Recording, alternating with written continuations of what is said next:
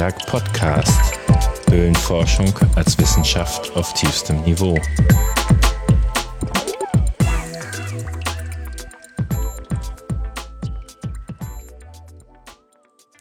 Wir kommen zum Antiberg Podcast Folge 2 und hallo Detlef.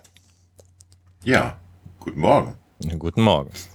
Ähm, wir sind immer noch remote verbunden, weil quarantänisiert und völlig Corona-konform.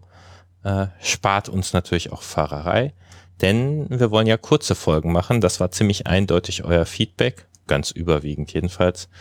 Kurz und knackig, snackable nennt man das heutzutage, ähm, was ja gar nicht so gut mit Höhlenforschung einhergeht. Ne? Kurz knackiger Grabungseinsatz. Äh, Wäre natürlich auch was und dann durchs Neuland tauben. Was hatten wir sonst noch an Feedback? Also nicht okay, was hat man sonst noch an Feedback? Ähm, ja, ich denke, was wir beim, beim letzten Mal, vom letzten Mal aus hätten besser machen können, war halt so, das eine, so diese äußeren Störungsquellen entfernen. Also mein Handy hat immer mal wieder vibriert. Ähm, dann waren wir, glaube ich, auch so bei den ein oder anderen Sachen nicht so richtig gut vorbereitet. Ich habe äh, die Bulbach-Quellhöhle und die Mühlbach-Quellhöhle verwechselt. Ähm, das tut mir leid, aber ich habe da nicht alles immer so direkt parat.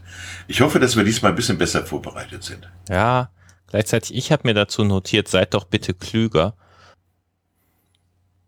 ich definiere mich ja eh mehr darüber, was ich nicht weiß. Und äh, selbst von Sachen, von denen ich ziemlich viel weiß, gibt es immer noch mehr, als ich nicht darüber weiß. so bin ich da ein bisschen entspannt. ich muss auch zugeben, wir haben nachträglich noch äh, ein bisschen inkompetentes Gestammel rausgeschnitten nach der Aufzeichnung. Das soll aber nicht zur Gewohnheit werden. Wo ich äh, sauerländische und süddeutsche Höhlen verwechselt hatte. Fängt beides mit S an. Genau. Äh, das eine liegt aber östlich von hier. Naja, äh, an unserer Webseite kämpfen wir auch noch so ein bisschen. Die automatischen Transkripte sind allerhöchstens zur Belustigung momentan gut und ist alles ein bisschen sperrig. Aber es wird. Gut, dann können wir. Ja, aller Anfang ist schwer. Ja. Wir wollen uns äh, ja beeilen, also können wir direkt zu dem Serviceteil kommen. Terminhinweise. Morgen um 19.30 Uhr gibt es diese Veranstaltung äh, der Frankfurter Höhlengruppe im DAV. Die, äh, wie nannten die das? Die hatten noch so einen schönen Namen dazu. Hast du den noch im Kopf? Äh, nein. Höhlen-Multi-Erlebnis-Vortrag. ja. Auf jeden Fall wird das schon mal gut. an der Vorbereitung ganz schön gerödelt. Den Link dazu gibt's in den Show Notes, also auf der audio.antiberg.de Webseite zu dieser Folge. Ja, und dann kommt was ganz Großes. Magst du dazu was erzählen? Ja, sehr gerne. Ähm, als so nach der Entdeckung des Windlochs wurden natürlich so die, die, die Anfragen immer größer und ja, wir hatten dann jetzt also auch schon sowas wie einen Ritterschlag, also Terra X, mit Dirk Steffens, war dann auch bei uns im Windloch und hat da gedreht und hat da auch äh, ja sich sehr begeistert geäußert. Soweit ich weiß, waren die auch im, Wind, äh, im, im, im Herbstlabyrinth. Und jetzt am 7. März im ZDF wird das ausgestrahlt, die Folge. Und äh, ich bin sehr gespannt. Auch dazu den Link in den Show Notes. Ähm, das ist für einen Höhlenforscher immer ein bisschen schwierig, wenn das Fernsehen anklopft, weil die kriegen nicht die Bilder, die sie wollen, üblicherweise, äh, weil es einfach schwierig zu filmen ist und oft ist ein ganzer Tag weg für uns mit einem halben Dutzend Leute und am Ende entsteht da drei Minuten Fernsehbeitrag raus, wenn es hochkommt. Das ist dann immer sehr frustrierend, aber wir haben diesmal ein sehr gutes Gefühl mit der Sendung, glaube ich. Ja, es kommt ja auch noch mit dazu. Ähm, wir hatten ja dann darauf geachtet, dass wir nicht das äh, ZDF-Filmteam hatten, was die normalerweise mitschleppen. Das fanden die auch äh, ja so semi-toll. Aber wir hatten im vergangenen Jahr, war es glaube ich, ähm, hatten wir ja im, in der Heilenbecker Höhle das Team von Quarks Und äh, die haben ein wirklich hervorragendes Filmteam. Das, der, der Kameramann ist ehemaliger Stuntman. Und äh, der bewegt sich da richtig gut, der macht tolle Bilder. Und äh, da sind wieder Ass zum Rausschneiden. ähm, die haben also da wirklich richtig tolle Bilder gemacht in der Heilenbecker Höhle. Und dieses Team war dann jetzt auch mit im Windloch. Und ich denke, da wird, werden richtig gute Sachen bei rumkommen. Ich bin gespannt. Ja, von außen wirkt das natürlich ein bisschen arrogant, dass wir ähm, den Sendern inzwischen sogar die Kameraleute vorschreiben, aber wir sind überzeugt, dass es zum Besten von allen ist. ja, mit Sicherheit. Und äh, es ist nun mal so, in, in Höhlen zu filmen, ist ja eine Herausforderung. Gut, also Link auf Terra X auch in den Show Notes. Dann habe ich einen Hinweis auf äh, eine Chaos Radio Express Sendung. Da gab es ja vor einigen Jahren eine Folge über Höhlen. Jetzt ist hier eine erschienen kürzlich, naja, es erscheinen so ein bis zwei Folgen im Jahr und äh, jetzt ist eine erschienen unter der Nummer Chaos Radio Express 221 zum Thema Fledermäuse. Höhlenforscher haben ja so ein bisschen ein ambivalentes Verhältnis zu Hö Fledermäusen. Einerseits ist unser Wappentier. Hast du nicht auch eine auf dem Auto kleben?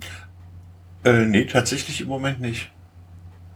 Im Moment ähm, nicht, genau. Ganz, Im Moment nicht. Ich habe nur ganz braven Aufkleber vom Arbeitsgrasguterhöhle. Als ich noch ein Auto hatte, hatte ich glaube ich auch mehrere Fledermäuse sogar drauf. Ähm, der Untertitel ist Superhelden der Nacht.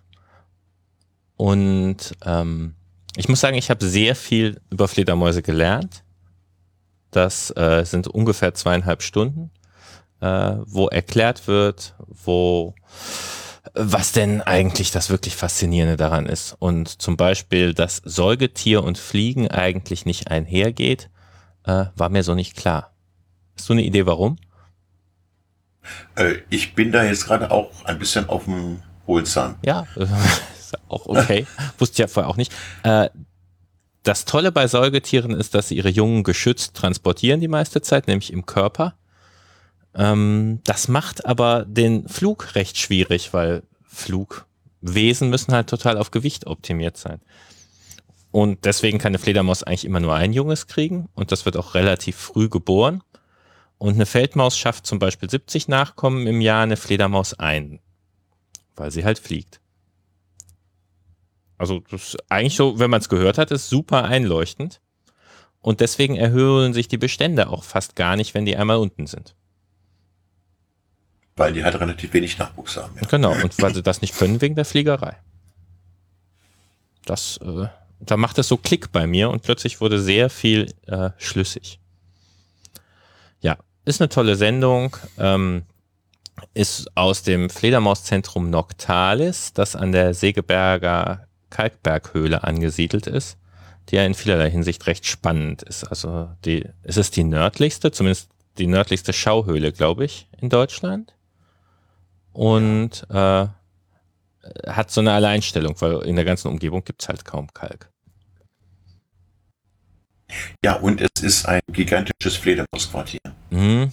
30.000 hatten die in der Sendung, glaube ich, gesagt. Äh, wobei im Vergleich zu anderen Fledermausquartieren das wohl noch harmlos ist.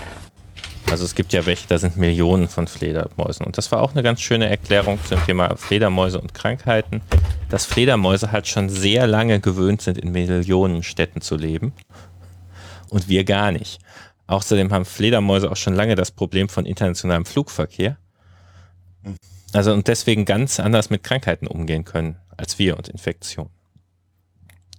Da ähm, können wir noch mal kurz ansprechen. Fledermausschutz ist ja im Bundesnaturschutzgesetz verankert. Da steht so schön, in Paragraph 39 ist verboten, Höhlen, Stollen, Erdkeller oder ähnliche Räume, die als Winterquartier von Fledermäusen dienen, in der Zeit vom 1. Oktober bis zum 31. März aufzusuchen. Das heißt, äh, die Höhlenforschung, äh, ja, kommt nicht völlig zum Erliegen in dieser Zeit. Weil es noch allerlei Löcher gibt, die ganz klar kein Fledermaus-Winterquartier sind, aber die ganze Höhlenforschung ist in der Fledermauszeit deutschlandweit ziemlich ausgebremst. Manche Vereine wie unser Arbeitskreis Glutathöhle haben dann zusätzlich noch Verträge mit Städten und Kreisen, die aus der Zeit stammen, bevor es das Bundesnaturschutzgesetz in dieser Form gab, die noch andere, also längere Zeiträume vorsehen des Fledermausschutzes. Deswegen haben wir so viel Zeit am Mikrofon zu setzen. Ja, wir versuchen dann halt äh, in, in, dieser, in dieser Fledermausschutzzeit dann an Höhlen zu arbeiten, die nicht als Fledermausquartier dienen, beziehungsweise ne, wir nutzen die Zeit dann halt auch für Grabungen ähm, von in, in den kleinen Höhlen, wo wir, wo wir, wo wir Fortsetzungen vermuten oder uns erhoffen, die dann halt definitiv noch nicht als Winterquartier äh, besiedelt sind. Ja. Ganz interessant ist auch, also sobald auch nur der Verdacht kommt, dass man in die Nähe einer Fledermaus gekommen wäre, gibt es in Social Media ja einen Shitstorm. Das ist unglaublich. Andererseits kann ich das Gesetz weiter zitieren. Dies gilt nicht zur Durchführung unaufschiebbarer oder nur geringfügig störender Handlungen. Äh, ich glaube, da der Fledermausschützer doch in jedem Höhlenforscher schickt, kann man sich eigentlich darauf verlassen, dass wir, wenn nur geringfügig störende Handlungen äh, durchführen. Unter anderem auch die Fledermauszählungen, die wir mitverantworten jedes Jahr.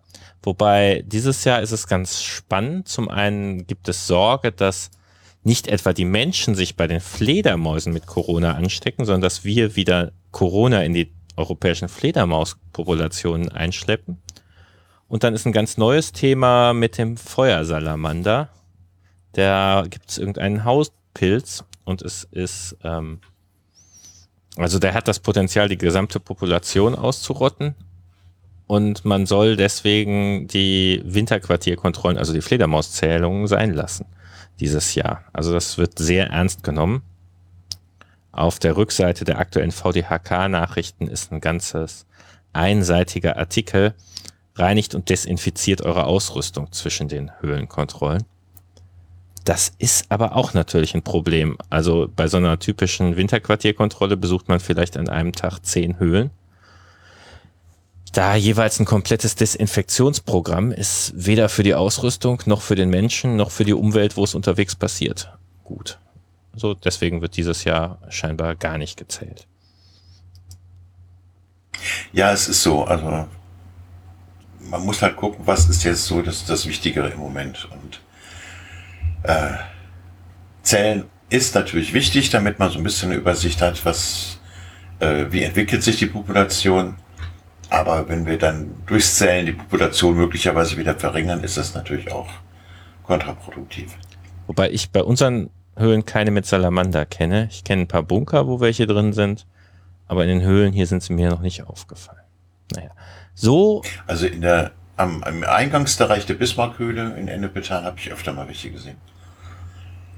Gut. Das ist aber auch die einzige, die mir spontan einfällt. Die ist ja auch schön bunkerig in der Gegend. So gesehen passt's. Ja. ja, und deswegen haben wir sehr viel Zeit am Schreibtisch zu sitzen und uns der Literatur zu widmen. Eigentlich äh, hat die NW-Bib, die nordrhein-westfälische Bibliografie, den Anspruch, alle Literatur ab 83 zum Thema NRW zu verschlagworten und zu sammeln.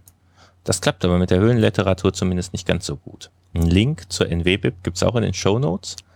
Äh, da kann man mal gucken, da ist einiges. Aber letztendlich ist viel über Höhlenforschung in NRW ja in recht abseitigen Orten erschienen. Ja, es sind halt so was, was so in den 70er und auch in den 80er Jahren erschienen war, das wurde äh, meistens dann nur so eigentlich innerhalb der Vereine, wenn überhaupt, äh, publiziert. Da gab es halt auch mehrere so Vereinszeitschriften, wo dann auch mal ein Bericht drin stand.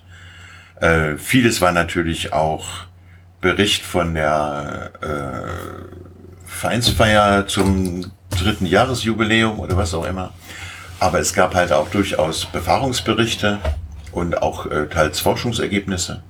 Die sind aber halt wirklich immer nur so in den, oder häufig nur in diesen, in diesem sehr lokalen Bereich veröffentlicht worden. Und äh, das ist dann auch nirgendwo an irgendeine Bibliothek versendet worden. Ähm, ja, das waren eigentlich so die Anfangsbereiche unserer Art von Dokumentation. Ja, war auch viel Geheimhaltung tatsächlich. Äh, zum Teil werden die alten Zeitschriften immer noch nicht gerne rausgegeben. ja, das ist so. Und äh, die Namen sind zum Teil schon recht lustig. Wir haben gestern mal in der Sendungsvorbereitung gesammelt, was uns noch so einfällt. Magst du? Ja, mag ich gerne, wobei äh, sollte ich welche übersehen haben, vergessen haben, äh, ich bin sehr dankbar dafür, wenn mich irgendjemand, der das dir dann mal noch hört, äh, korrigiert.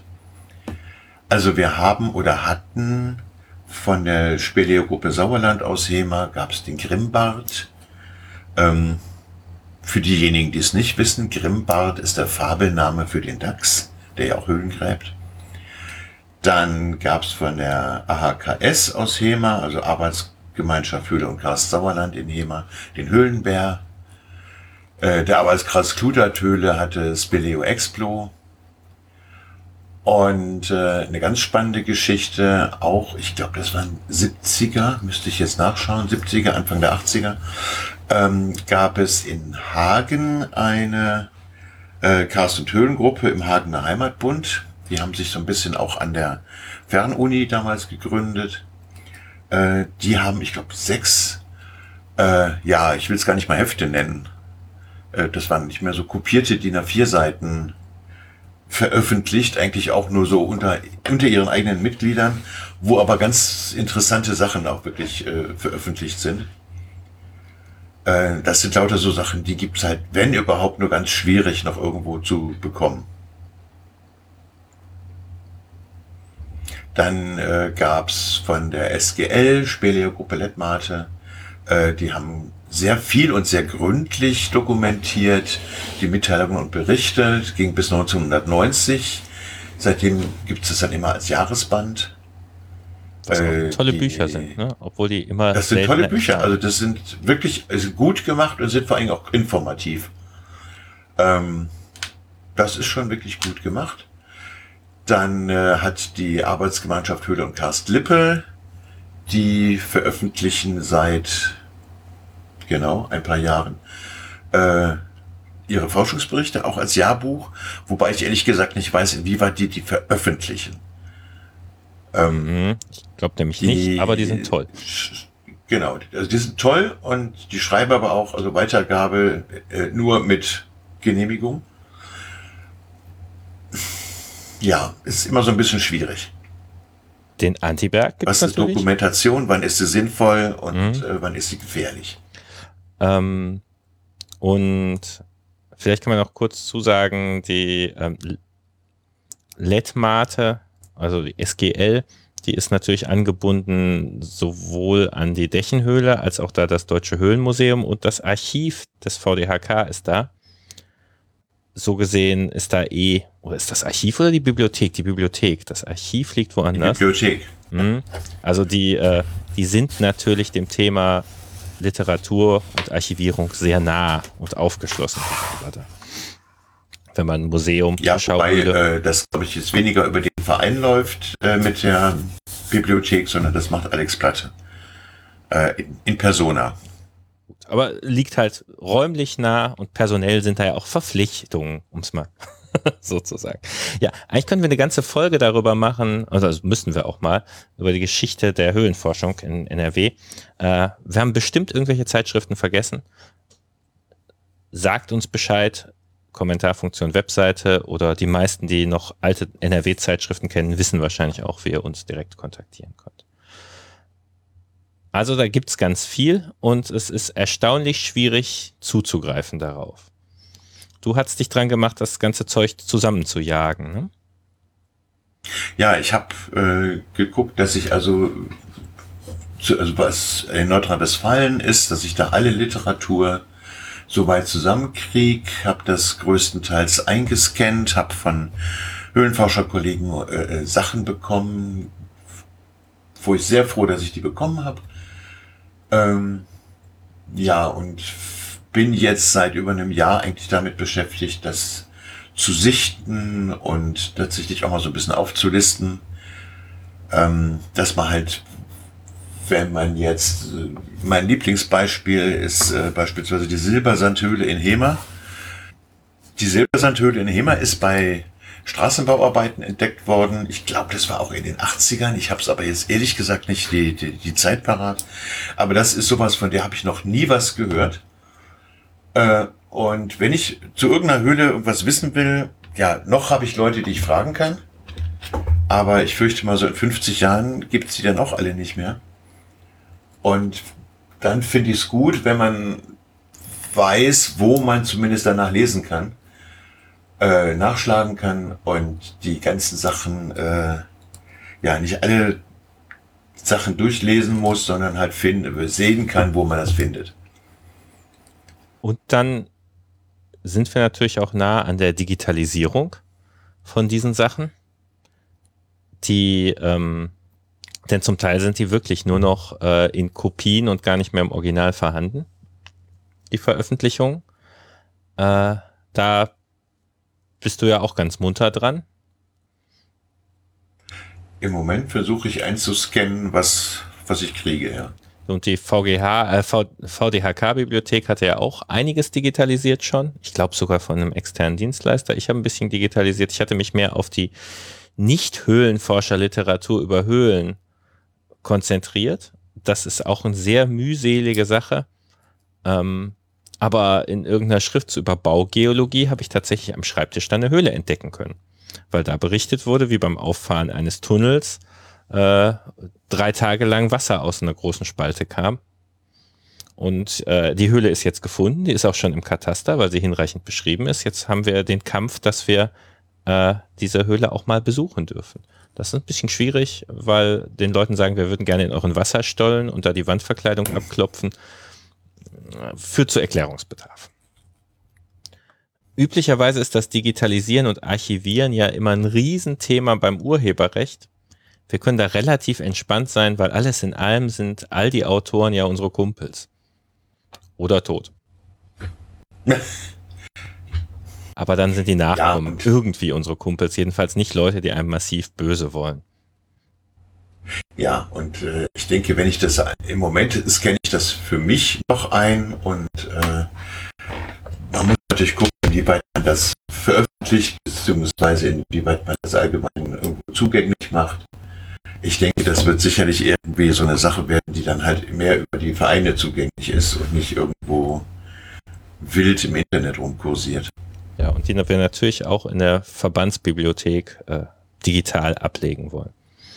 Da macht Alex schon tolle Arbeit. Gut, wir wollten ja kürzer werden. Eigentlich haben wir jetzt noch auf dem Programm, was wir uns für heute vorgenommen hatten, nochmal zu gucken, warum man eigentlich Höhlenforschung macht. Aber wir sind schon bei 30 Minuten. Da können wir eigentlich eine Vorschau drauf machen. Da können wir eine Vorschau draus machen. ähm, wir haben einige Artikel, die aufregend und äh, motivierend zum Teil sind.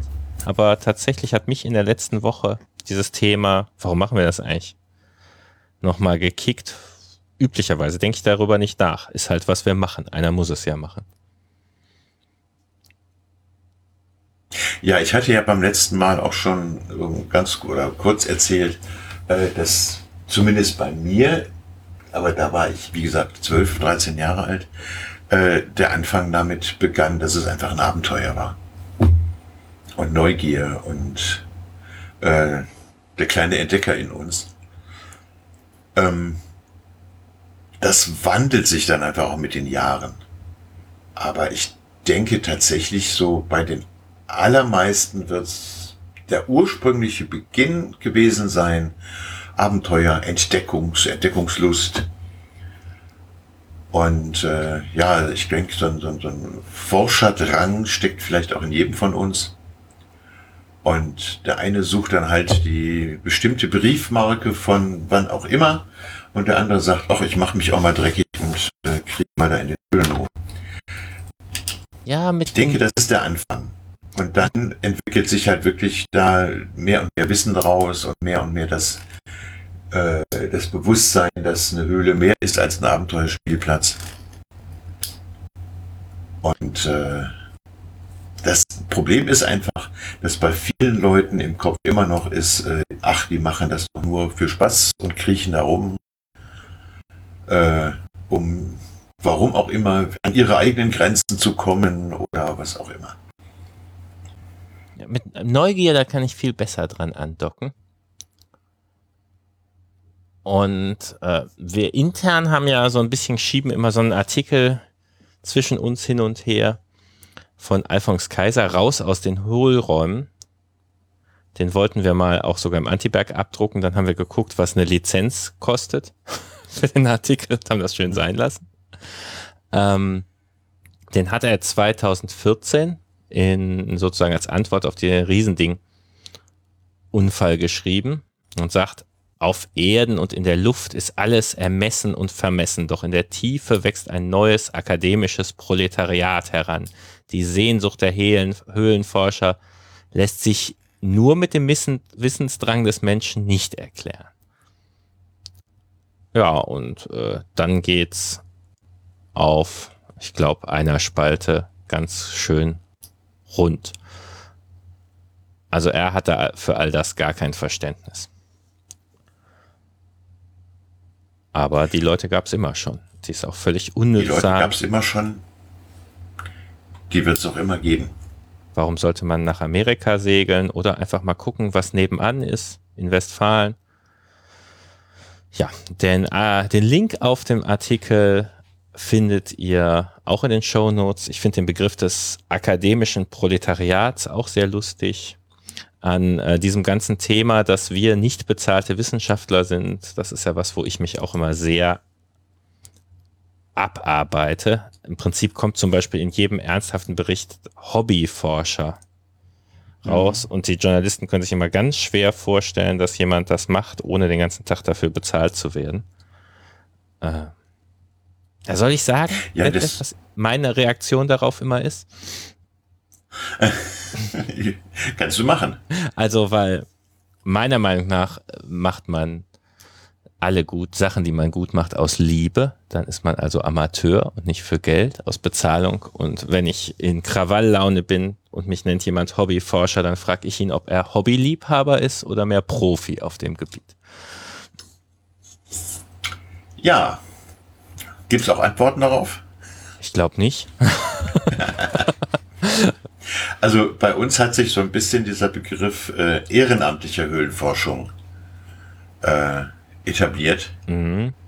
Äh, ist letzten Endes nichts anderes. Wir kriegen kein Geld dafür. Aber klingt anders.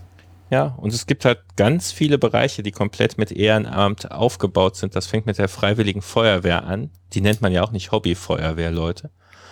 Ähm, und geht über die Telefonseelsorge, die auch komplett mit Ehrenamtlichen bestritten wird. Aber das ist in der Gesellschaft noch nicht so angekommen. Interessant ist, dass in der Wissenschaft fernab der Höhlenforscher inzwischen so ein bisschen passiert. Da gibt es den Begriff des Citizen Scientists, also des Bürgerwissenschaftlers. Und zum Beispiel in den Umweltwissenschaften passiert das. Oder ähm, ich glaube, die Biologen könnten selber gar nicht genug Vögel beobachten, um sinnvoll so Migrationsrouten rauszufinden. Das wird alles im Ehrenamt gemacht. Auch bei der Astronomie ist es so, dass äh, sehr viel wohl von Leuten in langen, dunklen Nächten in ihrem Garten erfasst wird. Weil man mit den großen Teleskopen gar nicht genug Himmel angucken kann. Gut, da würde ich sagen, wir lassen es für heute ganz amateurhaft darauf beruhen. Ja. Ich danke dir, dass du dabei warst. Und dann Sehr gerne, wir, macht mal wieder Spaß. Auf Wiederhören und gerne hinterlasst uns weiterhin Kommentare. Danke für die vielen das letzte Mal. Das hilft äh, zu gucken, in welche Richtung wir gehen. War es diesmal kurz genug? Wir sehen. Ich hoffe doch. ja, tschüss. Bei der halben Stunde. Tschüss.